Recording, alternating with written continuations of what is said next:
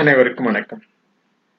இன்று உணவு கழிவினில் கவனம் கொள்வோம் என்ற தலைப்பினை உணவு கழிவினில் நிறைய அந்த கழிவினை கழிவாக உணவு கழிவாக பொருட்கள் பல்லாயிரக்கணக்கான மக்களுக்கு உதவக்கூடிய அந்த உணவு கழிவுப் பொருட்கள் கழிவினால் நமக்கு கிடைக்காமல் நிரந்தர தீர்வு இல்லாமல் உள்ளது என்பதை பதிவாக கொண்டு ஐக்கிய நாடுகள் முதற்கொண்டு அந்தந்த நமது வீடு முதல் பல்வேறு சிறு உணவக நிறுவனங்களிலிருந்து பெரிய உணவு நிறுவனங்கள் வரை இந்த உணவு கழிவினால் பெருவாரியான உணவு வீணடிக்கப்படுகிறது என்பதனை நாம் இந்த பதிவினில் இன்று மேற்கொள்ள உள்ளோம். இந்த உணவு நாம் நமக்கு ஒரு காலகட்டத்தில் இந்த நாம் வாழ்ந்த இந்த பகுதியில் மண் என்பதற்கு நாம் உயிர் உணவாக நமக்கு கிடைக்கக்கூடிய அந்த பல்லாயிரக்கணக்கான ஆண்டுகளாக நாம் மண்ணில் நீடித்து நிற்பதற்கு உயிராக நீடித்து நிற்பதற்கும் நமக்கு உணவு எப்படி பெற்றிருக்கிறோம் என்பதனை நாம் புரிந்து கொள்ள வேண்டும். ஒரு காலகட்டத்தில் உணவு இன்மையால் பசியினை பசி என்பதனை உணராமல் கூட அந்த உணர்வு உணவு நமக்கு இருந்திருக்கிறது என்பதனை பதிய வேண்டிய சூழல். மண் என்பதற்கு தமிழில் நீடித்த பொருள் என்று அந்த இரண்டு சுழியின் உடைய மண்ணை பின்னர் மன்னன் என்று அந்த அந்த மண் நாம் மண்ணில் விளையும் அந்த உணவுகள் உணவுகளாக கிட்டத்தட்ட ஒரு பத்தாயிரம் ஆண்டு பதினைஞ்சாயிரம் இருபதாயிரம் ஆண்டுகளுக்கு முன்புதான் தொடர்ந்து நமது இந்த உணவு பெரும் நிலையை பெற்றிருக்கிறோம். அதற்கு முன்பாக கிட்டத்தட்ட இருபதாயிரம் ஆண்டுகளுக்கு முன்பெல்லாம் இந்த உணவு எங்கு கிடைக்கும் என்று கூட அறியாத சூழல். கிடைக்கின்ற அந்த இறைந்து கிடைக்கின்ற இறைச்சி அந்த இறந்து கிடைக்கின்ற அந்த இறைச்சி உணவை தான் மனிதன் உண்டு. அதுவும் மற்ற விலங்குகள் அடித்து அடித்து அந்த அடித்து அந்த அவை உண்ண உண்ட பிறகு பெருவாரியான அந்த சக்தி வாய்ந்த விலங்குகள் உண்ட பிறகு மனிதன் பொறுத்திருந்து அந்த இறைச்சியை கொண்டிருக்கிறான் ஒரு காலகட்டத்தில். பின்னர் இந்த நெருப்பு நெருப்பினால் அந்த உணவு மேலும் சுவை பெறும் என்ற அந்த காரணத்தை கொண்டு சமைத்திருக்கிறான் ஒவ்வொரு காலகட்டத்தில். பின்னர் தான் சமையல் இந்த சமைத்து உணவு உண்ணும் அந்த சூழ்நிலை ஒவ்வொரு உயிரினமாக நாம் நிலைக்கப்பட்ட பின்னர் தான் நமது அறிவார்ந்த ஒரு சமுதாயமாக மனித இனம் தோன்றியிருக்கிறது என்பதனை நாம் புரிந்து கொள்ள வேண்டும்.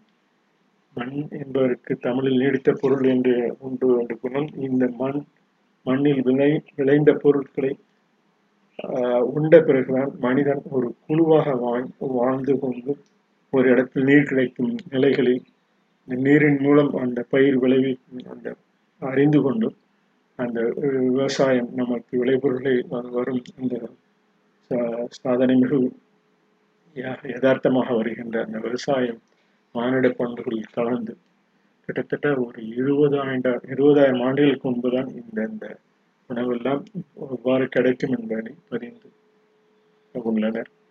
அது இதுதான் நடைமுறை நிகழ்ச்சியாகும் என்பதை நாம் புரிந்து கொள்ள வேண்டும். இந்த கிட்டத்தட்ட ஒரு லட்சக்கணக்கான முப்பத்தி ரெண்டு லட்சக்கணக்கான ஆண்டுகளுக்கு முன்பு இறைந்து கிடைக்கும் இறைச்சியை தான் உயிரினம் தொடர்ந்து மனித இனம் முதற்கொண்டு மனித இனம் பாலூட்டி இனமாக மனித இனம் தோன்றிய அந்த காலம் முதற்கொண்டு பதிப்பு முறையில் நிரூபித்துள்ளனர்.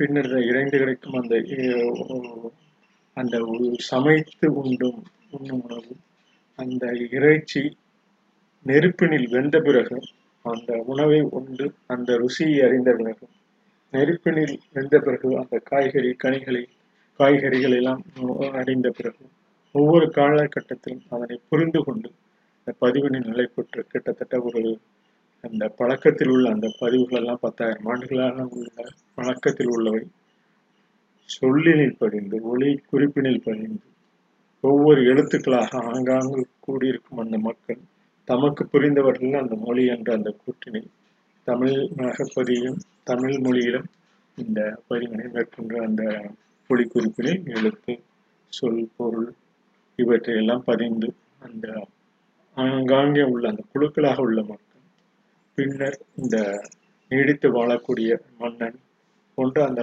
அரசு அமைப்பெல்லாம் ஒவ்வொரு காலகட்டத்திலும் இந்த குழுக்களிலிருந்து வலுப்பெற்று அந்த தக்க வைத்துக் கொள்ளும் தன்மையெல்லாம் நீரின் நிலை நிறை அறிந்து நீரின் நிலை நிறையறிந்து அவற்றையெல்லாம் ஒரு தேங்காய் உணவு பழக்க வழக்கம் எவ்வாறு உண்ண வேண்டும், இந்த இறைந்து கிடைக்கும் இறைச்சியை எவ்வாறு உண்ண வேண்டும் என்பதெல்லாம் சமைத்த அந்த உணவு வளர்ச்சி நிலையில்தான் பின்னர் மனிதனும் அறிவுடன் கூடிய அந்த உணர்வால் வடிவ நிலை மனித இனம் காலந்தோறும் ஒரு மனித உரு உருவமாக வடிவமாக நிலைத்துள்ளார்.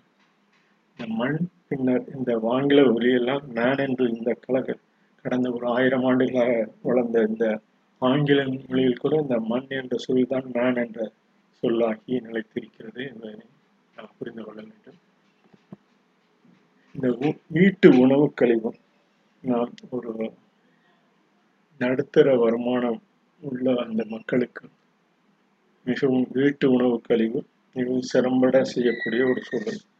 இவற்றை நிர்வகிக்கக்கூடிய அந்த சிக்கலான தொடர்பும் தொடர்ந்து நமது உணவு முறையில் உணவு பெறும் முறையில் உணவு அந்த விலை குறித்து நமக்கு தொடர்ந்து கிடைக்கும் நிலையெல்லாம் அறிந்து புரிந்து அந்த சிக்கலான தொடர்பினை உணவு எவ்வளவு ஒரு ஒவ்வொரு வேலைக்கும் தேவை என்பதெல்லாம் அறிந்து புரிந்து எவ்வளவு உட்கொள்ள வேண்டும் என்பதெல்லாம் அறிந்து அந்த வீட்டு உணவினை திறம்பட நிர்வகிக்கும் ஒரு நடுத்தர வருமானம் உள்ளவருக்கு மிகவும் ஒரு ஒரு மே சிறந்த ஒரு நடவடிக்கையாக ஒரு தொடர்ந்து மேற்கொள்கிறோம்.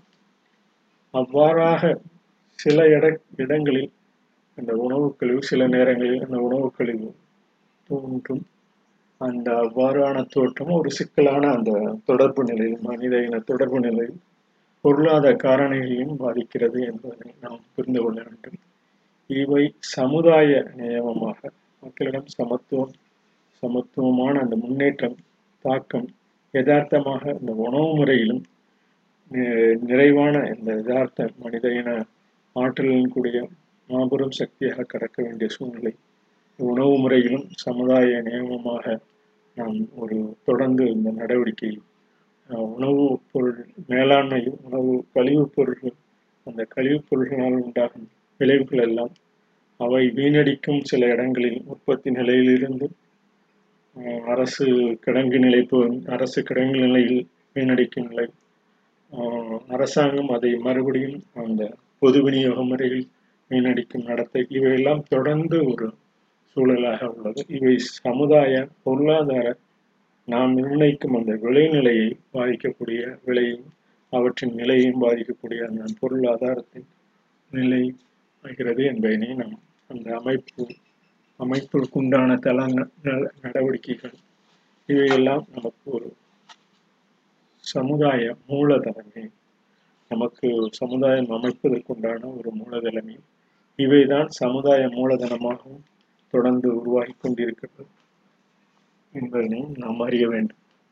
இந்த சமுதாய மூலதனமே உணவுப் பொருள்கள் கிடைக்கும் அந்த விவசாய பொருள்களிலிருந்து கிடைக்கும் காட்டு காட்டுப்பகுதியிலிருந்து கிடைக்கும் அந்த மலைப்பகுதியிலிருந்து கிடைக்கும் அந்த வெவ்வேறு விதமான உணவுப் பொருள்களை கொண்டு வருவது முதற்கொண்டு அவற்றின் நாம் அதை நிர்வகிக்கும் அந்த அமைப்பு தள நடவடிக்கைகள் மிகவும் சிறந்த வரை வகையில் நிர்ணயித்தால்தான் சிறந்த வகையில் மேற்கொண்டால்தான் நாம் இன்று காணும் இந்த இக்கட்டான கொரோனா போன்ற சூழ்நிலையில் நமக்கு ஒரு சம சம சமதளத்தில் முன்னேற்றம் தாராளமாக யதார்த்தமாக நமது சமுதாயத்தை மேம்படுத்தக்கூடிய ஒரு இக்கட்டான இந்த சூழலிலும் இவை நம் உணவு பொருள்களிலும் நமது கவனத்தை அதை நிர்வகிக்கும் ஒரு தரத்தினையும் இந்த காலகட்டத்தில் நாம் உணர்ந்து கொண்டுள்ளோம். இந்த கொரோனா போன்ற கூடிய நோய்களில் இருந்து நமக்கு அந்த உணவு கழிவுகள் சரியான முறையில் கிடைக்கப்பட வேண்டும். உணவு கழிவுகளை சரியான முறையில் உணவு க சரியாக கிடைக்க வேண்டும். அந்த உணவு கழிவுகளை நாம் இப்பொழுது அந்த உணவு கழிவுகளை கூட தரம்பட மேம்படுத்த முடியும் என்ற அந்த ஒரு நடவடிக்கையெல்லாம் தொடர்ந்து நாம் மேம்படுத்தி கொண்டுள்ளோம். இவற்றையெல்லாம் அந்த கருத்தில் கொண்டு பல்வேறு இவற்றெல்லாம் உண்டாகும் பாதிப்புகள் நமக்கு மிகவும் மிகவும் இக்கட்டான சூழலில் உள்ளது. இந்த கொரோனா காலத்திற்கு முன்பே அந்த வளர்ந்த நாடுகளில் கிட்டத்தட்ட மூணு சதவீதம் அவை வீணடிக்கப்படுகிறதும், வளர்ந்த நாடுகளில் மூணு சதவீதம் அந்த பசுமை வீடுகளில் நன்கு வளர்ந்த பசுமையான இடங்களில் கூட நன்கு வீணடிக்கப்படுகிறது. வளர்ந்த நாடுகளிலே இந்த நிலைமை உள்ளது. அவை வெளிவரும் வாயுக்காற்று அந்த ஐந்து சதவீத கழிவு நீருடன் கலந்து மேலும் பாலாகி அதை ஒரு பழக்கமாக மேற்கொள்ளும் சூழலெல்லாம் நம்முடைய சமுதாயத்தில் இவையெல்லாம் கண்காணிக்கப்பட வேண்டிய ஒரு காலகட்டமாக இருக்கிறது. கொரோனா வருவதற்கு முன்பே அந்த சூழல் உள்ளது என்றால் தற்போது இவற்றை நிர்ணயிக்கும் ஒரு காலகட்டமாக நாம் இப்பொழுது இருந்து கொண்டிருக்கிறோம். இவை சரியான முறையில் நமது அந்த பொருள் கிடைக்கும், விவசாய பொருள்கள் கிடைக்கும், இக்கட்டான சூழல் கிடைக்கும் என்ற அந்த சூழல் அதை அதை பகிர்ந்து உண்ணுகின்ற ஒவ்வொரு தளங்கள் தற்பொழுது ஒவ்வொரு கட்டத்திலும் இடர்பாடுகளை சந்திக்கும் இந்த சூழல் நாம் புரிந்து கொள்ள வேண்டும். அவ்வாறு புரிந்து கொண்டால்தான் இந்த இந்த உணவு கிட்டத்தட்ட முன்னூறு கோடி மக்கள் இந்த ஆரோக்கியமான உணவை வாங்க முடியாமல் தவிக்கின்ற நிலை கொரோனா வருவதற்கு முன்பே இருந்திருக்கிறது. கிட்டத்தட்ட முன்னூறு கோடி மக்கள் தற்பொழுது இந்த சூழ்நிலை மேலும் அதிக அளவில் பெருகி உள்ளது என்பதை நாம் கண்கூடாக காணும். இந்த சூழலெல்லாம் முன்னூறு கோடி மக்கள் ஆரோக்கியமான உணவை வாங்க முடியாத சூழல். இந்த உணவு கழிவுப் பொருள்களிலே இரு அதை மிச்சப்படுத்தினால் அவை முன்னூறு கோடி மக்களும் அந்த ஆரோக்கியமான உணவையும் பெற முடியும் என்ற அந்த சூழல் வளர்ந்த நாடுகள் அடைந்து கொண்டு நாமும் நமது நமது நாடுகளிலும் அந்த ஒரு சிலர் அந்த பயன்பாட்டு நிலையெல்லாம் வீணடிக்கப்படுவதை தொடர்ந்து கண்காணிக்கப்பட்டோம் என்றால் ஆண்டு தோறும் பல நூறு பேர் பட்டினியால் சாகும் அந்த காலகட்டமாக இரண்டாயிரத்தி பத்தொன்பது ஆண்டிலெல்லாம் கிட்டத்தட்ட தொண்ணூற்றி மூணு புள்ளி ஒன்று கோடி டன் தொண்ணூற்றி மூணு கோடி டன் உணவுப் பொருட்கள் வீணடிக்கப்பட்டுள்ளன வீணாக்கப்பட்டுள்ளன என்று நாம் அறிந்து கொள்ள வேண்டும். நூறு பேர் பட்டினியால் சாகும்போது பல்லாயிரக்கணக்கான ஆண்டுகளாக இந்த வீணடிக்கும் பொருட்கள் ஒரு ஆண்டிலேயே கிட்டத்தட்ட தொண்ணூற்றி மூணு புள்ளி ஒரு கோடி வீணடிக்கப்படுகிறது என்றால் உணவுப் பொருட்கள் இந்த கிட்டத்தட்ட ரெண்டாயிரத்தி பத்தொன்பதாம் ஆண்டிலேயே அறுபத்தி ஒன்பது கோடி மக்கள் மேல் பசியுடன் இருப்பதாக நமது ஐநாவின் உணவு மேலா உணவு மற்றும் மேலாண்மை அமைப்பு மதிப்பிட்டுள்ளது. இந்த இது மாதிரி வீணடிக்கப்படும் பொருட்கள் அவர்களுக்கு சென்று அடையும் சூழல் ஏற்படுத்தும் அந்த ஐக்கிய நாடுகள் கூட ஒற்றுமையை ஏற்படுத்துவதற்குண்டான இடர்பாடுகள் இவற்றில் தெரிவிக்கின்றன. இவற்றை ப சரியான முறையில் நாம் வீணடிக்காமல் பயன்படுத்தப்பட வேண்டும் என்ற அந்த பதிவினை மேற்கொண்டு இந்தியாவிலும் கிட்டத்தட்ட ஒவ்வொரு தனிநபரும் ஆண்டுதோறும் ஐம்பது கிலோ எடையுடைய உணவை வீணாக்குவதாக ஐக்கிய நாடுகள் சுற்றுச்சூழல் திட்ட உணவு கழிவின் இரண்டாயிரத்தி இருபத்தி ஒன்றாம் ஆண்டுக்கான அட்டவணை அறிவிக்கப்பட்டது. கிட்டத்தட்ட ஐம்பது கிலோ எடையுள்ள உணவை வீணாக்குவதாக ஈவன் இந்த கா இந்த காலகட்டத்தில் அந்த இரண்டாயிரத்தி இருபத்தி ஒன்றுக்கான அட்டவணை அட்டவணை அறிக்கை வெளியிட்டுள்ளது. இந்தியாவை பொறுத்தவரையில் ஒவ்வொரு தனிநபரும் கிட்டத்தட்ட ஐம்பது கிலோ உணவுப் பொருட்களை வீண் செய்கின்றனர். தனிநபர் ஆண்டுக்கு கிட்டத்தட்ட இந்த தற்கால அந்த ஐக்கிய நாடுகளின் சபையின் கணிப்பின்படி ஐம்பது கிலோ உணவுப் பொருட்கள் வீண் செய்கின்றனர் இந்தியாவை பொறுத்த ஒவ்வொரு தனிநபரும் ஆண்டுக்கு என்று பகிர்ந்துள்ளார். அமெரிக்காவில் ஐம்பத்தி ஒன்பது கிலோ வீணடிக்கப்படுகிறது, சீனாவில் அறுபத்தி நாலு கிலோவாக உள்ளது. இவையெல்லாம் இந்த இந்தியா அந்த ஐக்கிய நாடுகள் சபை தற்கால சுற்றுச்சூழல் திட்ட உணவு கழிவின்படி அறிக்கையில் வெளிவந்தவை. இதை கடந்த ரெண்டாயிரத்தி பத்தொன்பதாம் ஆண்டு இந்தியாவில் மட்டும் கிட்டத்தட்ட அறுபத்தி நாலு கிட்டத்தட்ட நூற்றி அறுபத்தி மூணு கிலோ உணவுகள் வீடு ஆறு கோடியே எண்பத்தி ஏழு லட்சத்து அறுபதாயிரத்தி நூற்றி அறுபத்தி மூணு கிலோ உணவுகள் வீணடிக்கப்பட்டுள்ளன ரெண்டாயிரத்தி பத்தொன்பதாம் ஆண்டு. கொரோ கொரோனா வருவதற்கு முன்பு கிட்டத்தட்ட ஆறு கோடியே எண்பத்தி ஏழு லட்சத்து அறுபதாயிரத்தி நூற்றி இருபத்தி மூணு கிலோ உணவுகள் வீணடிக்கப்பட்டுள்ளன என்பதை நாம் புரிந்து கொள்ள வேண்டும். இந்த அவ்வளவு உணவிற்கு உண்டான நமது நமது செயல்பாடுகள் எவ்வளவு நாம் கண்காணிக்கப்பட வேண்டும் என்பதனை இந்த கொரோனா கால கட்டத்திற்கு முன்பே அந்த உணவு வீணடிக்கப்பட்டுள்ளனது என்பதனை நாம் புரிந்து கொள்ள வேண்டும். இந்த உணவு கழிவுகளை குறைப்பது நமக்கு கார்பன் உமிழ்வை குறை குறைக்கும் நாம் உயிரக காற்று பெற வேண்டிய அந்த சூழலெல்லாம் உயிரக காற்று பெறுவதற்குண்டான சூழல் உண்டாகும். கார்பன் உமிழ் கார்பன் வெளியிடுவதையும் குறைத்து உயிரக காற்று பெறுவதற்குண்டான அந்த சூழலும் உருவாகும். நில மாற்றம் மற்றும் மாசுபாட்டின் மூலம் இயற்கையின் அழிவும் மெதுவாக்கும். உணவு கிடைப்பதை மேம்படுத்தும், பசியை குறைக்கும், உடலாகிய அந்த மந்த நிலை ஆகிய பணத்தை அந்த பொருளாதார நடவடிக்கையை நமக்கு மிச்சப்படுத்துவதற்கு உண்டான ஒரு சூழலாகும் என்று பதிந்து இந்த ஐநா சபை ஆய்வுடன் இந்த பகுதியை நிறைவு செய்யும். கிட்டத்தட்ட தொண்ணூற்றி மூணு புள்ளி ஒரு கோடி டன் உணவுகளை உணவுகளுக்கு கிடைக்கும் மொத்த உணவில் பதினேழு சதவீதம் வீடுகள், சில்லறை விற்பனையாளர்கள், உணவகங்கள் மற்றும் இடங்களில் வீணடைக்கப்பட்டுள்ளது. இதனை கொண்டு உலகில் உள்ள மக்களுக்கு ஏழு முறை உணவு அளித்திருக்கலாம் ஏழு முறை உணவு அளித்திருக்கலாம் என்றால் இந்த அவ்வளவு அத்தனை உலகில் உள்ள அனைத்து மக்களுக்கும் இந்த ஏழு தடவை ஏழு முறையை உணவு அளிக்கக்கூடிய சூழலாம் உண்டாகிறது. இவற்றில் அறுபத்தி ஒரு சதவீதம் வீடுகளில், இருபத்தி ஆறு சதவீதம் ஹோட்டல் உணவடிகள், பதிமூணு சதவீதம் இதர செல்லவில்லை இருந்து தொடர்ந்து அந்த வீணடிக்கப்பட்டுள்ளது என்பதை நாம் புரிந்து கொள்ள வேண்டும்.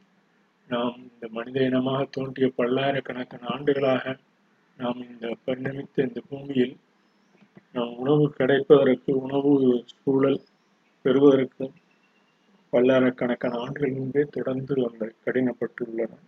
அவ்வாறு கஷ்டப்பட்டு கிடைத்த அந்த சிரமமான சூழலெல்லாம் தவிர்த்து தற்போது இந்த இக்கட்டான சூழல், கொரோனா போன்ற சூழலும் உணவுப் பொருள் கிடைப்பதற்கு உண்டான அந்த பல்லாயிரக்கணக்கான மக்கள் என்றும் அந்த கிடைக்கக்கூடிய கிடைப்பதற்கு இல்லாத சூழலெல்லாம் உணர்ந்து அறிந்து உணவு கழிவினை கவனம் செலுத்தி நாம் மேற்கொள்வோம் என்று கூறி இந்த பதிவினை நிறைவு செய்கிறேன். நன்றி, வணக்கம்.